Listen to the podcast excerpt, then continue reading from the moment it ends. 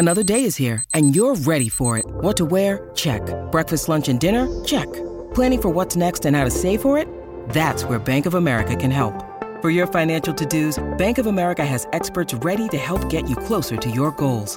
Get started at one of our local financial centers or 24-7 in our mobile banking app. Find a location near you at bankofamerica.com slash talk to us. What would you like the power to do? Mobile banking requires downloading the app and is only available for select devices. Message and data rates may apply. Bank of America and a member FDIC. Today on Something You Should Know, why you might want to open your car door with the other hand. Then, amazing stories of important firsts. Who discovered fire? Who drank the first beer? And who's the first person whose name we actually know? The first person whose name we know lived in Mesopotamia almost 5,000 years ago, and he wasn't a king or a, uh, a prince or a warlord. He was actually a, uh, an accountant. He was an accountant for a brewery, and his name was Kushim.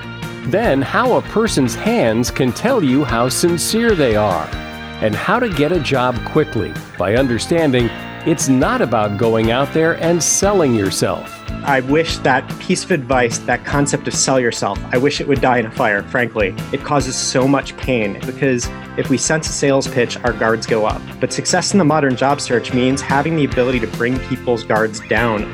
All this today on Something You Should Know. If you ask any manager, I bet you they can tell you some hiring horror story because hiring is hard. That's why if you're hiring, you need Indeed. Indeed is your matching and hiring platform with over 350 million global monthly visitors, according to Indeed data, and a matching engine that helps you find quality candidates fast. And fast is good, but quality also matters. And 93% of employers agree that Indeed delivers the highest quality matches compared to other job sites, according to a recent Indeed survey.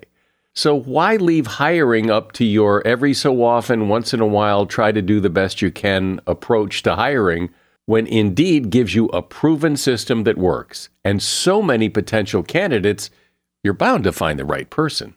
And listeners to this show will get a $75 sponsored job credit to get your job more visibility at indeed.com slash something. Just go to indeed.com slash something right now and support our show by saying you heard about Indeed on this podcast. Indeed.com slash something. Terms and conditions apply. Need to hire? You need Indeed. Something you should know. Fascinating intel, the world's top experts, and practical advice you can use in your life. Today, Something You Should Know with Mike Carruthers. Hi, welcome to Something You Should Know. Now that people are starting to go out more, a lot of people are riding their bikes. At least where I live, I see a lot more people riding bikes because I suspect it's something to do. And if you've ever ridden a bike in traffic, you've probably been pretty careful about watching the cars parked along the side of the road for fear that somebody might open the car door just as you drive by and crash. Well, there's actually a name for this. It's called dooring, and it happens more than you might think. A report from a few years ago said one dooring accident happens every day in the city of Chicago alone and I suspect there are a lot of near miss dooring accidents all the time. But there is a solution. Next time you open your car door, assuming you're the driver, try using your right hand instead of your left. It's called the Dutch reach. This simple motion causes you to pivot your entire body as you reach, first drawing your line of sight past your rearview mirror and then out to the street behind you. If you're on the passenger side, you use your left hand instead of your right. The trick is to just use the hand furthest from the door to ensure that upper body pivot. What's interesting is that this tip comes from the Netherlands, where people are taught to open a car door this way. The result is doing this doesn't even have a name in the Netherlands, it's just how people open the door, and there are far fewer dooring incidents as a result. And that is something you should know. I bet you've wondered things like who discovered fire, or who invented the wheel, or who drank the first beer. Those kind of big firsts are curious and obviously impossible to know. Or are they? Some of those big firsts we actually do know something about, or more specifically, Cody Cassidy knows something about. Cody is a writer who has investigated what would seem to be impossible, and his latest book is called Who Ate the First Oyster? Hi, Cody. Hey, thanks for having me. So, uncovering all these firsts seems like fun, bit of a daunting task, but what made you decide to look into this? I wanted to write about something that, that couldn't be looked up on Wikipedia, and, and a lot of the evidence of their inventions has decayed, and, and that really brings in this interesting concept of piecing together different science and uh, different archaeology and genetics to try to figure out who they were and, and what they looked like and how they did it and, and what the effects were. Yeah, well, I would wonder, and you, you have in the book, uh, you know, who who discovered fire, and I would think, well, come on, how could you really figure that out? I mean, that's got to go way, way back, and it may have been more than one person. So who, who discovered fire? The first person to control fire is, it's remarkable, we, we do actually have an answer for this question because fire has such a dramatic effect on food, for one. It breaks it down so we get nearly double the calories from a cooked meal than we do from a raw one. And this has a, had a dramatic effect on um, how we looked. We, we, we grew more than a foot. The average uh, so archaeologists can see this dramatic change in our skeletons, and they've uh, been able to pinpoint then when, when the first fire was when fire was first controlled, when the first person sparked one. And I and I call this person, uh, I give these people names in the book. I called her uh, Martine, and uh, she lived about 1.9 million years ago and was probably chipping rocks to to make sharp cutting tools, but. Uh, a lot of people think if you just chip two rocks together, you'll eventually spark a fire, but that's not true. You need a particular kind of rock called a pyrite. And if you are chipping a pyrite, you'll knock off a piece of iron, and it, once it hits oxygen, it, it oxidizes and, and burns bright enough to spark a fire. Uh, and that probably had happened before, but but I think she was probably the first person to realize why it happened. And this insight was probably the greatest uh, geologic discovery in, in our evolutionary history.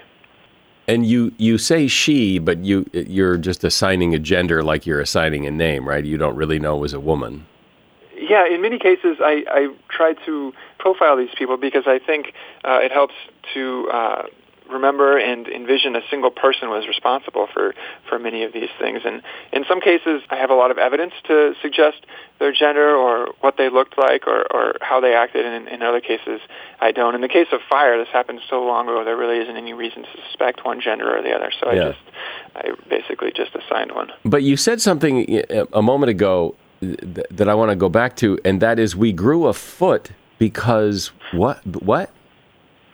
So uh, fire is it's basically like chewing our food outside of the body. It, it breaks it down so that our intestines can extract far more uh, nutrients from the from food, and and so uh, before fire we had.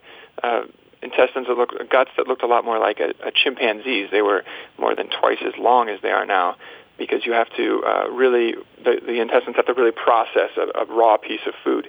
But once we had cooking, we no longer needed that extra intestines, and that energy, that excess calories and energy, went toward uh, making us taller for one, which uh, enabled us to uh, have a longer stride, and we were better runners. Uh, we uh, lost our fur because fire was a source of warmth, and we no longer needed to stay warm at night. And uh, even the size of our brains grew. Brains are calorically gluttonous; they require a lot of energy. And, and, and when we had cooked meals, we, we had that extra the extra calories. Isn't that interesting? That, that, that fire would just just that just cooking food would change fundamentally who we are in many ways. It's it's really probably the greatest shift in, in our evolutionary history, and, and I don't think we realize how much we depend on it. We really couldn't exist without fire. You um, we could not nobody has ever been found to have been able to survive in the wild on wild foods on wild uncooked foods for more than a few months. It's uh, we just we can't extract enough energy out of a raw meal. I'd love to hear a little bit about who invented the wheel because I would I would have loved to have been there just to see everybody's uh, uh, you know mouth open like oh wow this is so much easier.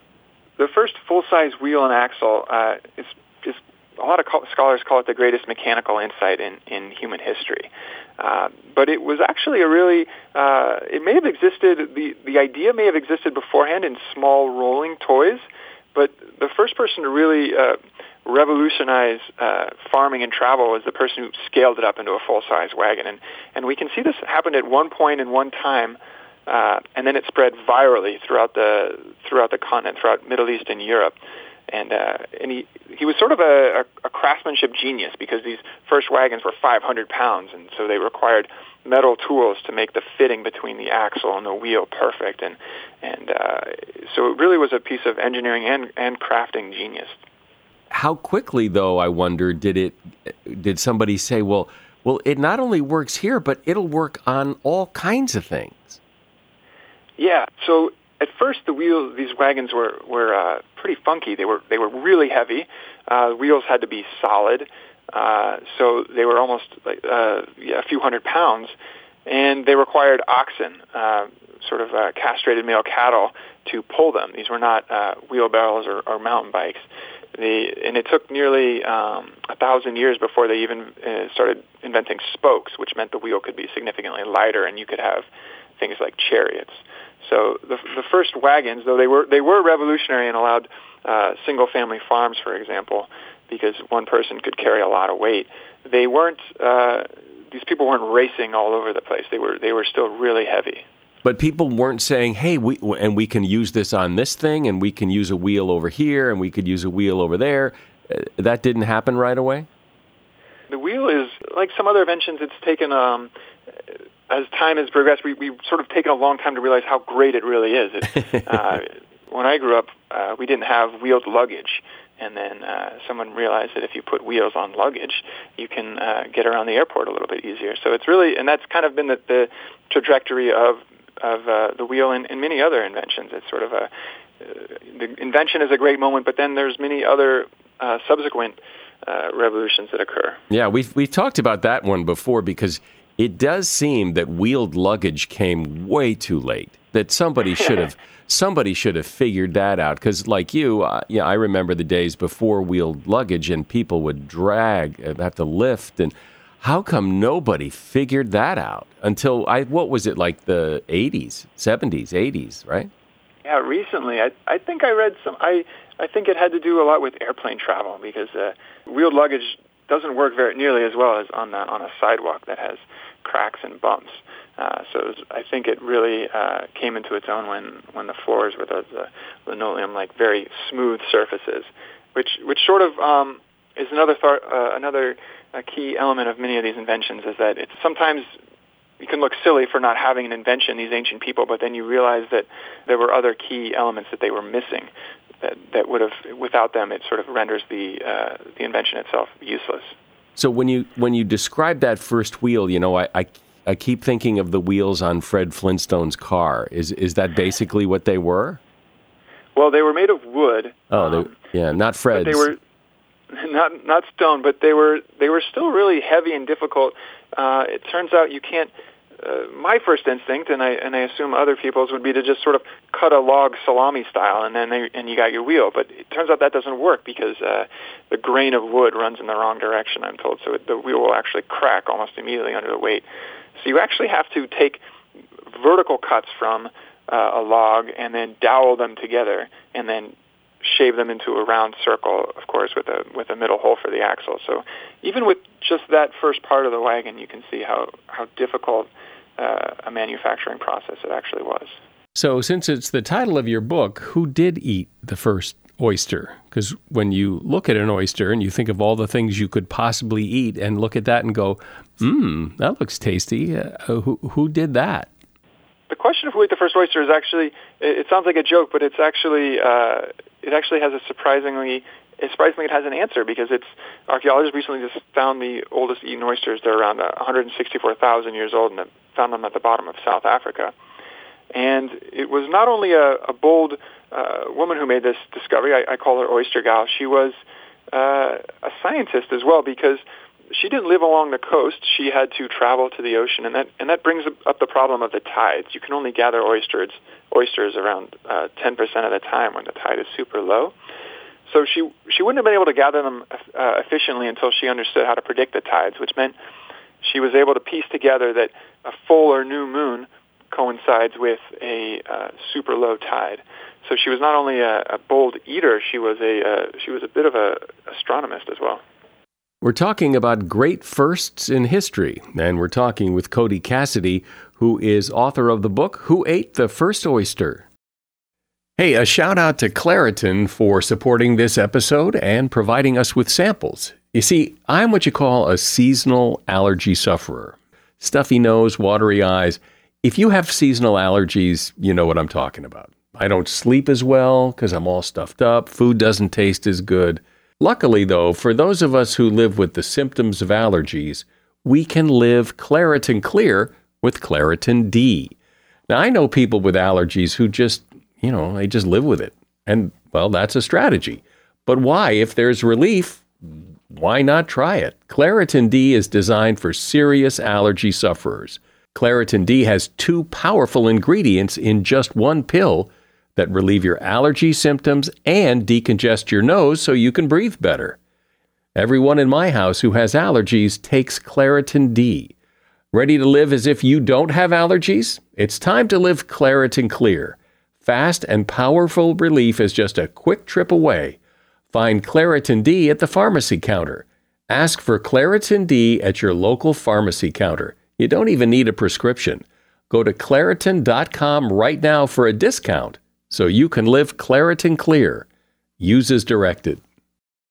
When you need mealtime inspiration, it's worth shopping Kroger, where you'll find over 30,000 mouthwatering choices that excite your inner foodie. And no matter what tasty choice you make, you'll enjoy our everyday low prices, plus extra ways to save, like digital coupons worth over $600 each week. You can also save up to $1 off per gallon at the pump with fuel points. More savings and more inspiring flavors make shopping Kroger worth it every time. Kroger, fresh for everyone. Fuel restrictions apply.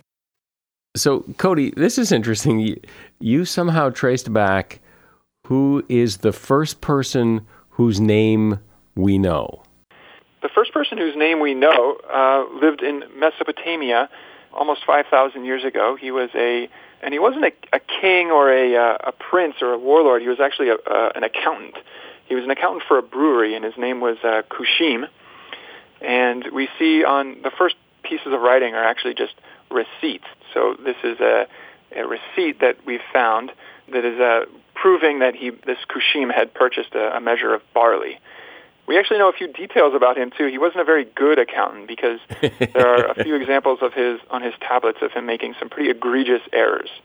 Uh, so, so even though he was a uh, the accountant in charge of a, a fairly large uh, brewery at the time, he was um, uh, it's a mystery how he got his job. It was maybe some nepotism or something was involved. So his legacy is that he sucked at what he did, and yeah, it's uh, yeah, and that's uh, but he's remembered at least. He, he's, his name is remembered.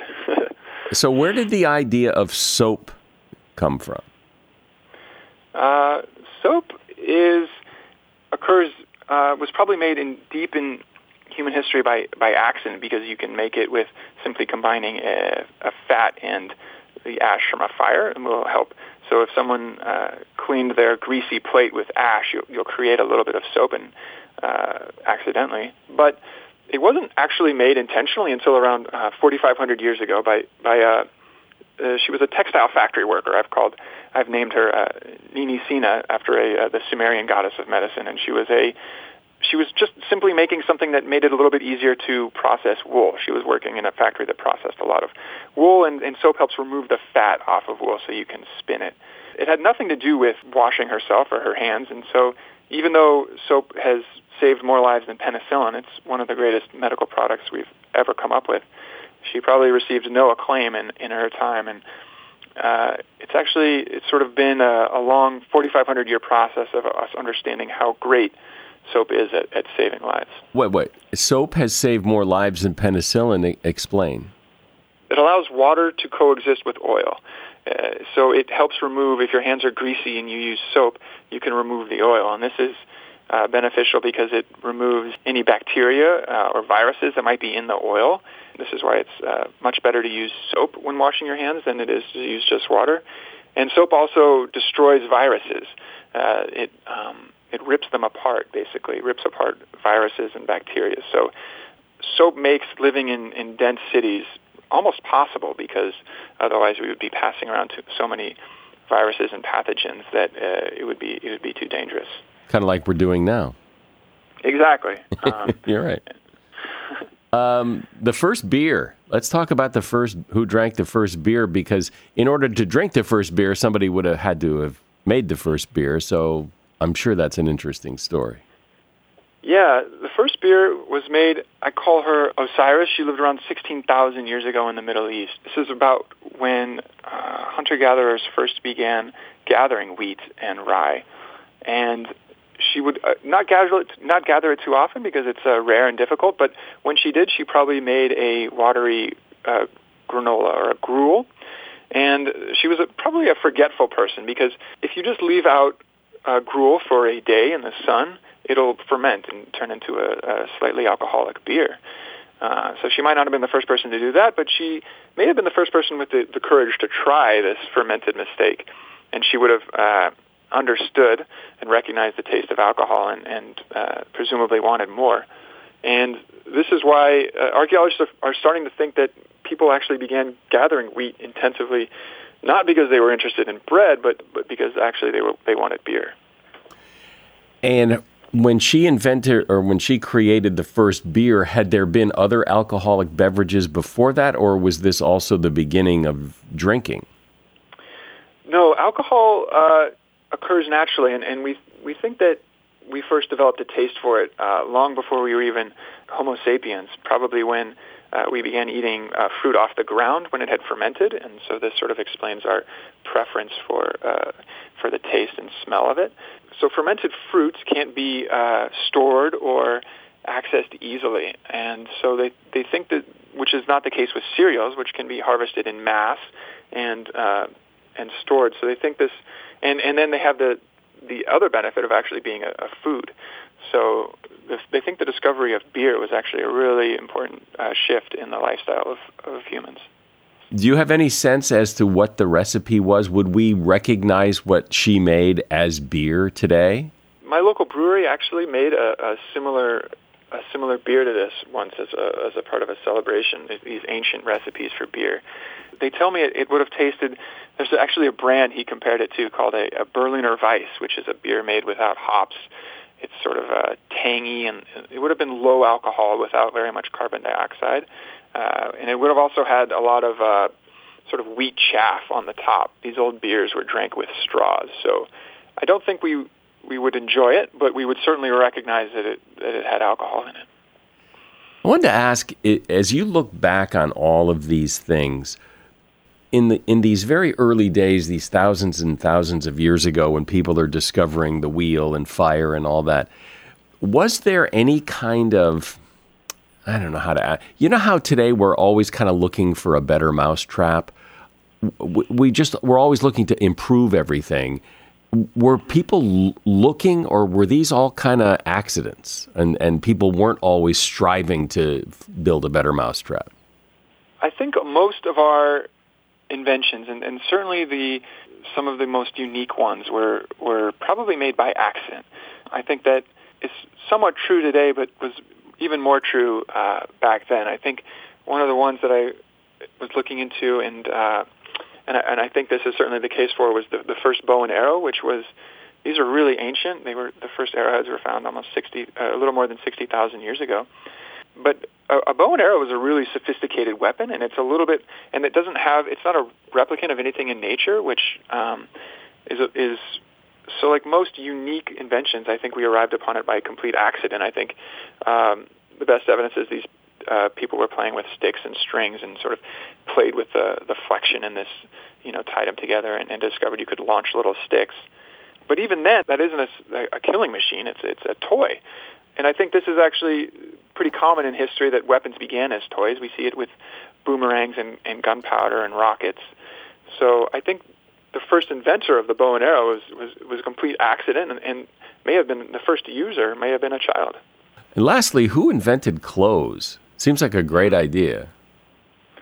Remarkably, we can actually answer this question uh, as well because uh, even though clothing degrades quickly, body lice live on clothing, and geneticists have looked at these body lice, and they've determined that they first began to live on uh, clothes around just over 100,000 years ago. So we, we actually know when this person lived, and, and I've, I've called him Ralph. We think he was actually not interested in uh, clothing for its warmth. He was more interested in, in showing off because uh, many many uh, people have lived in colder climates than he lived uh, and not used clothing for for warmth. They used fire, such as in t- Tasmania and South America. So, uh, but it is a universal uh, human activity to show off, so to decorate one's body. So, uh, I called him Ralph after the designer Ralph Lauren because I think, uh, in his case, in the case of clothing, fashion uh, may have predated function. Was there a time eh, prior to that that, that people just walked around naked all the time? Presumably, because we lost our fur uh, long with the invention uh, uh, of controlled fire, which was uh, more than a million years before these uh, people first began wearing uh, clothing. So, which is a remarkably long time, but with fire, we had, uh, which is the reason we lost fur to begin with, is uh, we had a source of warmth, and it seems like we made do with that.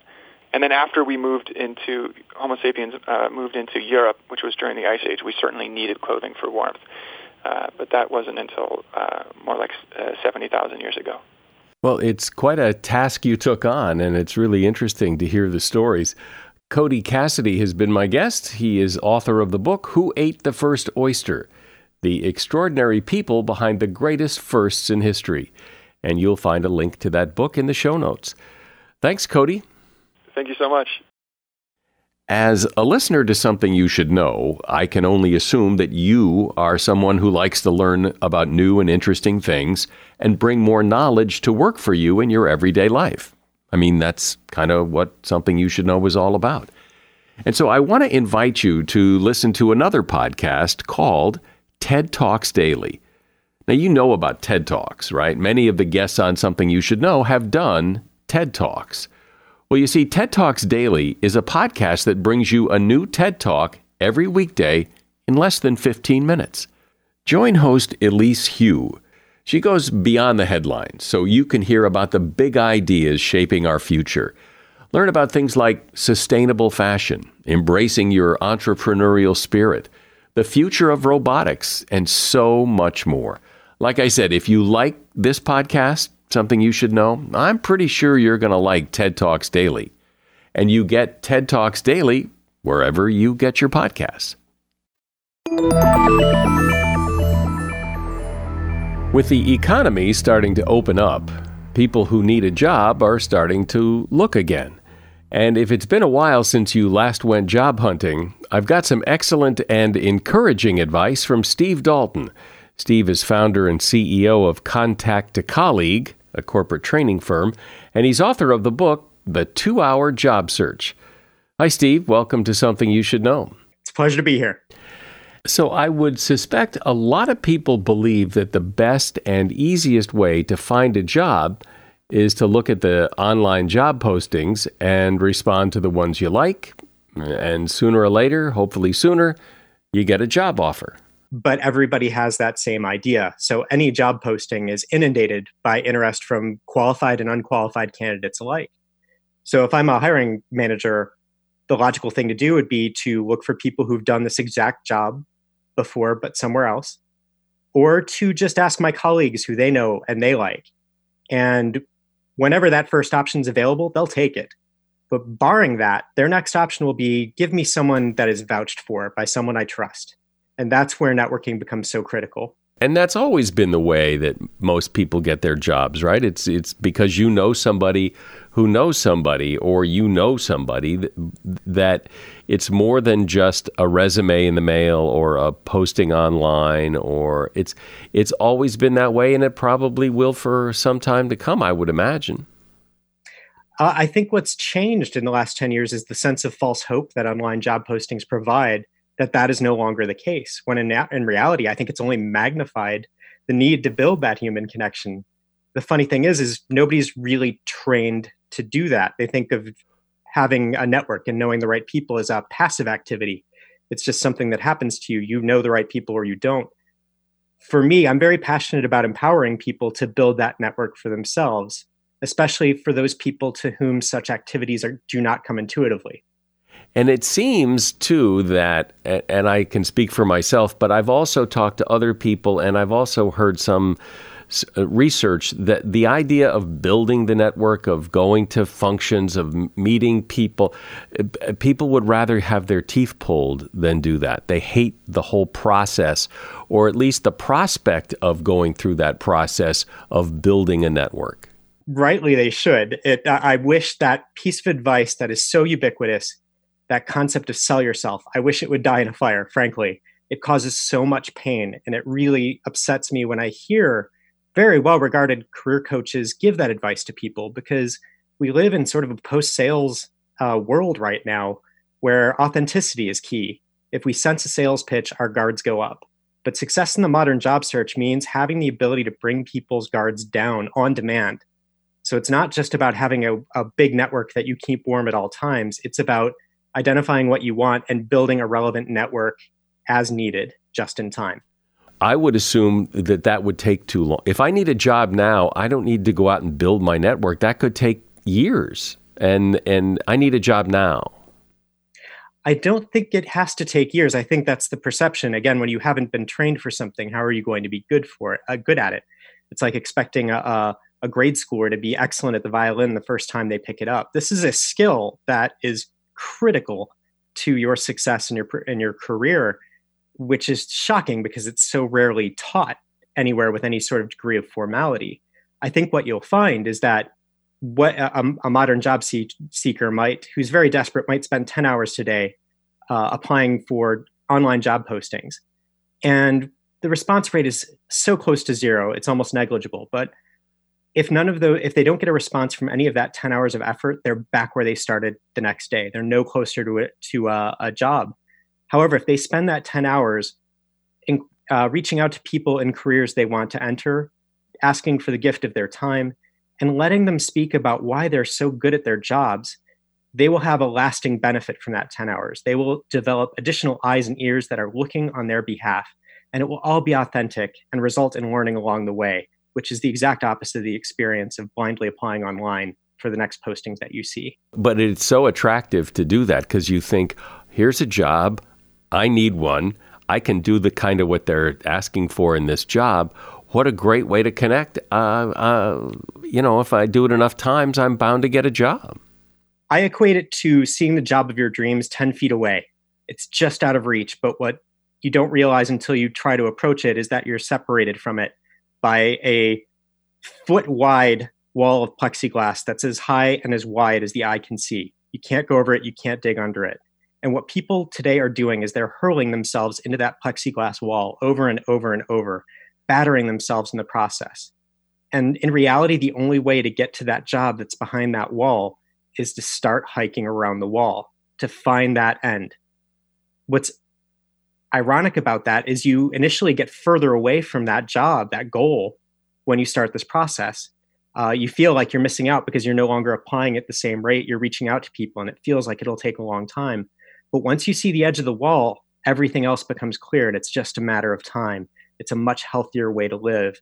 But I get it. It it is the candy hide. The only positive reinforcement job seekers get in their search is when an online job posting says, Congratulations, your application has been successfully submitted, or when their family members say, We know you're doing your best, honey. They don't correlate with success. The way that you get affirmation from your support network is you quantify your efforts in number of resumes dropped and number of hours spent but neither of those things correlate with success in the modern job search. The amount of informational meetings you do does correlate with success in the job search. So take me through your process, and obviously it took a whole book to explain it. But but uh, help me get a better feel for what you're recommending people do. If we're not going to do that, we still got to do something. So what is what's your way? Yeah, there has to be an alternative, right? I think what drove me to write a book is that every piece of not intellectual capital on the subject I'd ever seen was presented as tips. Here's 50 tips, go figure it out for yourself. But when you buy a cookbook, you don't want lists of ingredients, you want recipes because recipes are replicable. I'm a former chemical engineer by trade, so I very much think in terms of recipes. Uh, also, interacting with strangers is not intuitive me, to me. So I had to learn a lot of these behaviors because nothing came natural. So, my process in a nutshell, before we spend dozens of hours, it falls into three steps. First, you're going to prioritize the world of all possible targets into a logical subset. Second, you're going to reach out to people at those targets. And third, you're going to recruit the advocacy of those people. Now, the prioritization piece is the one people most often overlook before we spend hours and hours networking and, and getting people to open up about why they're so good at their job, we need to spend just one hour doing a, a little bit of brainstorming to make sure that the companies we spend hours networking with are actually the right ones first. So let's use an example because when you say things like prioritization and subsets and those kind of terms, I, I, I get a little lost. But I think maybe a, a really clear example would help here. Sure. So in terms of prioritizing contacts, the, the concept that I teach is something called the lamp list. It takes the universe of all possible employers and puts them into a logical order of attack.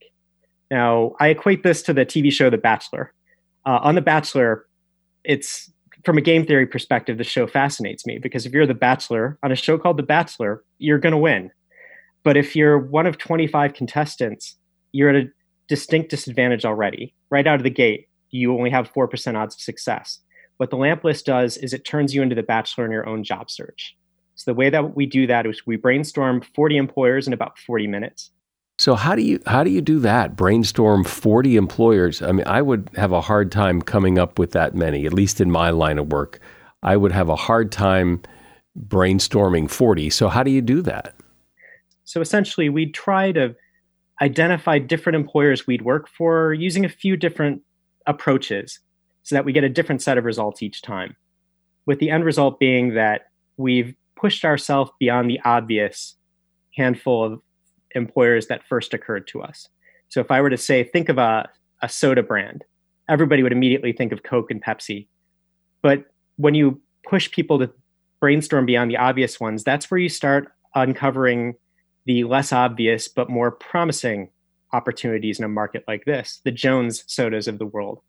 Um, my goal is to get everybody to push past the obvious employers because those are the same ones that everybody else is targeting too to get to things that are a little bit more uni- unique interestingly the more unique companies that you network with the more success you'll have at the larger more mainstream companies because you'll have shown a more genuine interest in that particular industry sector or space Okay, so let's say I got my 40 employers. It seems a bit daunting to come up with 40, but 40 it is. So the idea is without a lamp list, what tends to happen is people just pick the first five companies that come to mind and they make that the entirety of their networking strategy, regardless of whether the data suggests that those would be good targets for them or not. So what we do by brainstorming 40 is we ensure that the five that we end up focusing our networking efforts on are the five that give us some the best reasons to believe we're going to get traction quickly. So find that job faster. So basically, we're looking for the presence of existing advocates. We're looking for our own personal motivation and pain tolerance, frankly, for approaching companies knowing that we'll get ignored a bunch of times before we find a friend. That will give us a top five that we'll take into the second step of the process for outreach. So, this process, I think a lot of people think when you approach companies, you got to sell yourself. I strongly disagree with this. When you approach a total stranger to ask them if they're willing to talk to you about why they're so good at their job, they don't know you yet. The one way to, the quickest way to turn them off is to start talking about yourself. Instead, I want to employ the opposite approach. Don't talk about yourself at all. Talk about this person's experience and why you'd like to hear more about it. This seems counterintuitive because how will they know I want a job if I don't tell them I'm looking for a job? uh, if I'm asking for their insight and advice instead of a job, trust me, they know you're looking for a job. Nobody sends meeting requests for informational meetings for fun. Uh, at least I hope not, because that's that's pretty messed up. What will entice them to talk to you is your genuine interest in what they have to say. Basically, some research showed that if you ask for favors, you're just as successful as if you offer a, a compelling amount of money uh, to get people to cooperate with you. So asking for a favor is much cheaper and much easier and it's very authentic as well what does that mean to ask for like what would you possibly ask somebody what kind of favor would that be oh that's a great question Um, can you tell me about your experience in product management or as a traveling nurse, for example? That's really all the email boils down to. I teach something called the six point email, and there's six very ele- simple elements to it. Basically, keep it short, keep it authentic, ask for insight and advice rather than job leads. Make sure you ask a question and make sure that at least 50% of the word counts about them rather than you. That's a common mistake people will make. They may ask for the gift of uh, a contact's time, but then spend 80% of that email talking about themselves and why that they should be interested to be talking to the job seeker. Uh, so it's really about writing a selfless email that's short and to the point and recognizing that only 20% of people are going to respond to it. The 20% that respond, I call them, I think there are three types of people you encounter in the job search. There are curmudgeons who will never respond under any circumstances. There are obligates who will respond but don't really want to. They're responding out of a sense of obligation. And there are boosters. Boosters are people who just want to pay it forward the help they've received in the past. They're just good hearted people, but I would put them at only about 20% of the population. So you've got to kiss a lot of frogs to find your princess in this process. And so that email would look like what? Like, give me an, a for instance. Dear Bob Smith, Dear Bob, uh, do you have some time to talk to me about your experience as a product manager? Your insights would be greatly appreciated because I'm trying to learn more about product management in the North Carolina tech space. It'd be something like that. Something very quick. Very short. It almost seems, because uh, I'm just gut reacting to your email that you just mentioned, that it's almost too short. Like there's no reason for it. Like wh- this is coming out of the blue from somebody I don't know who's asking me one question. There's no context to this. It's easy for me to dismiss this guy.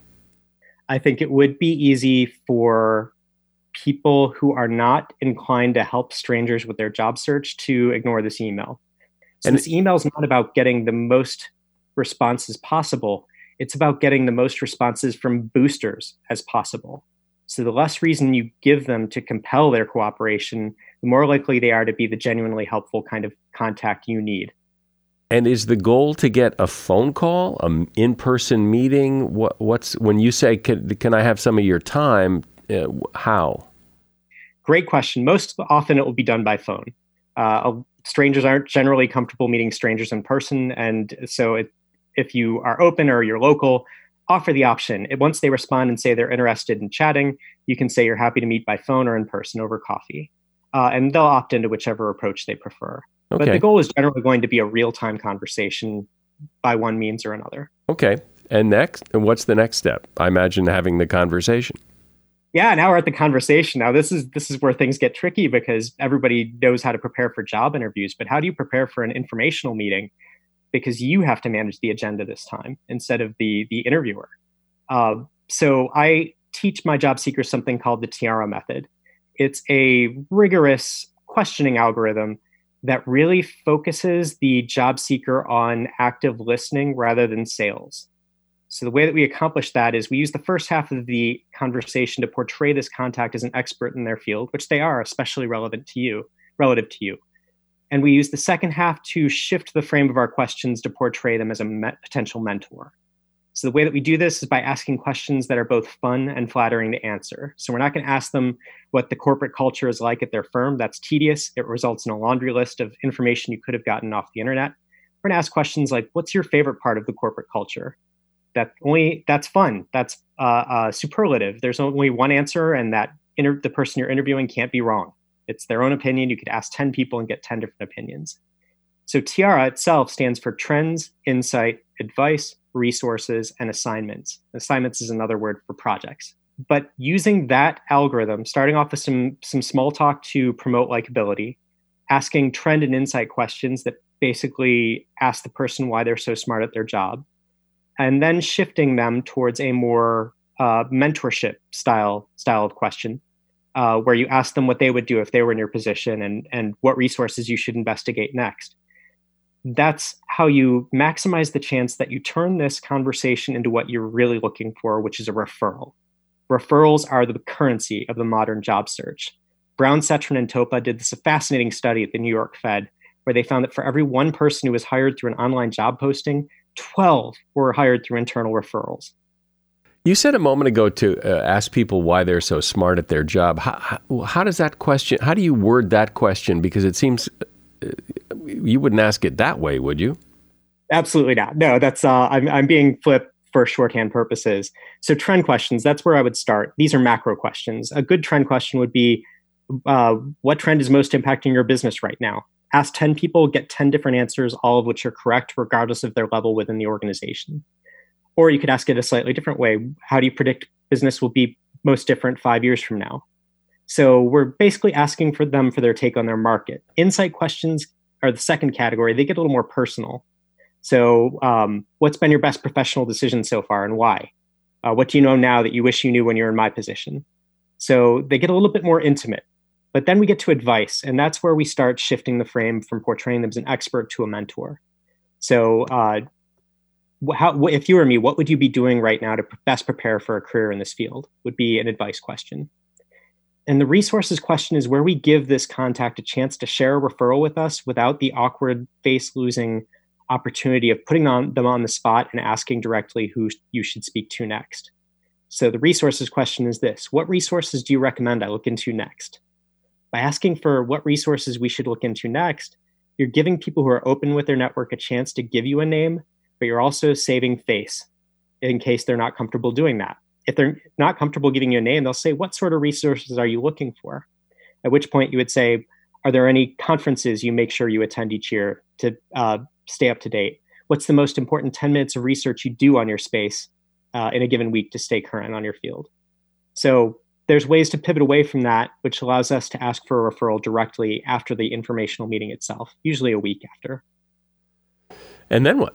Or, or do you just leave it kind of vague like that? So after that, you send a thank you note within 24 hours. And that to me closes the transaction. You asked for the gift of their time. The thank you note closes that transaction. However, you set yourself a reminder to follow up a week later. My recommendation is ending the informational with a, a phrase like this Wow, you've given me a lot to think about. I'm going to take the weekend to reflect. Is it okay if I reach back out to you with any additional questions? To which they'll probably say yes. If they do, you set yourself a reminder for one week later. You send a thank you note that night. When that reminder goes off in your calendar, then you follow up with an email like this Thank you so much for your time last week. Upon further reflection, this is definitely something I'd like to pursue further. How would you go about doing that if you were me? For example, can you recommend someone I should speak to next? This is your best chance, best opportunity to, to request a referral explicitly. It's over email, so it's less threatening. They've had a week to realize they kind of liked you. You never you didn't try to upsell them or put them into an awkward situation. So if you don't get a referral here, you're probably not going to get a referral. But allowing a little bit of time to pass make sure that they see that your interest in their expertise was sincere. Oh, okay. Well, something in me says you still gotta ask. You you gotta ask for the job because the type of contact we're working with are boosters. We don't really have to worry too much about that. Generally, they're going to offer more than you're willing to ask for. So no booster I've ever met has said, "Oh, I really I met this job seeker who is great, but because, they never asked me for a job explicitly, I just didn't mention that we had an opening." That's literally something that never happens. So if you get people to like you, and interested is interesting. If you express a genuine interest in others, they will take an interest in you, and then it's just a very organic conversation from there. The idea is that you can't guarantee success through any one single referral, so we just keep building our bench of referrals at multiple organizations and different sectors that we'd be open to working in. And over time, I equate it to fishing for lobster rather than fishing for fish. When you fish for fish, you put bait on a hook, you throw the hook in the water, and fish fish swim up and you have dinner, or they don't, and you're right back where you started tomorrow. But when you fish for lobster, you buy cages. They lobsters don't swim up to hooks. So you buy cages that you bait and you leave them in the water for a little while. and you check them regularly to see if you caught anything. Now, you never know with any certainty that any individual cage will ever catch you a lobster, but you do know with certainty that the more cages you have in the water, the better your odds are of catching a lobster eventually. And that's the right mindset taken to the job search. It's not about going immediately towards the goal, it's about acquiring cages systematically. Each booster that you find is an additional set of eyes and ears job searching on your behalf, even when you're sleeping. And what's your sense as to how many lobster cages you've got to put out there? I mean, if it's 10, that, that's not so bad. And 20, if it's uh, 200, that's now you're asking a lot. It's a great question. So when using the lamp list, everybody I've had who's followed it as designed, who's followed the recipe exactly, while I have people brainstorm 40 employers, pretty much everybody's done by the time they get down to number 10 on their list. Now the catch here is you don't move on to comp- you start with companies one through five and you don't move to company six until you find a booster at companies one through five. But everybody's done by number 10. I've only had two people reach number 15 and then they landed it by number 15 and they were more experienced professionals for whom the job search is going to take longer just because there are fewer positions at that level and pay grade to be targeting well there's a lot of detail there and listeners may want to go back and listen for the specific steps and techniques but but i like this idea of rather than just applying for jobs to build that that network of people from these informational meetings seems like it has a really good shot my guest has been Steve Dalton, and the name of his book is The Two Hour Job Search. You'll find a link to that book in the show notes. Thank you, Steve. Excellent. Thank you so much for the opportunity. You can tell how sincere someone is by watching their hands, according to a blog from Psychology Today. People tend to gesture with their dominant hand when they feel positive or passionate about something. When we aren't so sure or we don't like something, that dominant hand tends to quiet down a lot. It's because we associate things we like or feel strongly about with the side of the body we use the most. And that is something you should know. The next time the topic of podcasts comes up in conversation, comes up a lot in my conversations, maybe it comes up in yours. Do recommend this one, would you please? Tell them to listen to something you should know. I'd appreciate it. I'm Mike Carruthers. Thanks for listening today to Something You Should Know.